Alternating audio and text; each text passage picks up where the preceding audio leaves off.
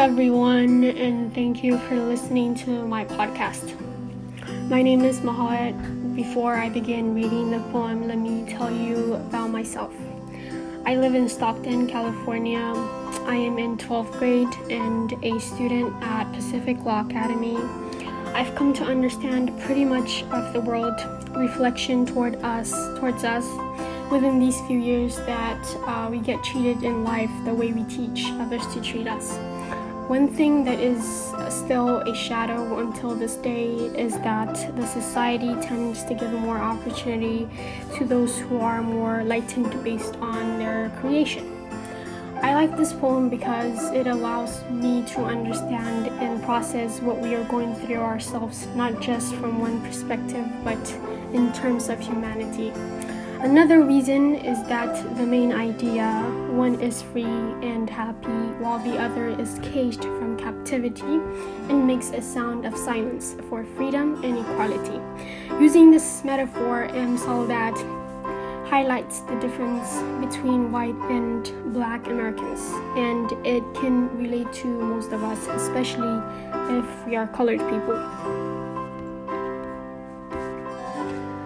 After the election, a father speaks to his son. He says, They will not take us, they want the ones who love another God.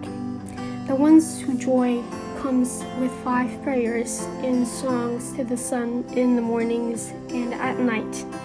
He says they will not want us, they want the ones who stung, stumble over silent ease, whose voice creak when a th suddenly appears in the middle of a word. They want the ones who cannot hide Cooper's skin like we can. He says, I'm old, I lived through one revolution. We can hide our skin. We have read the books.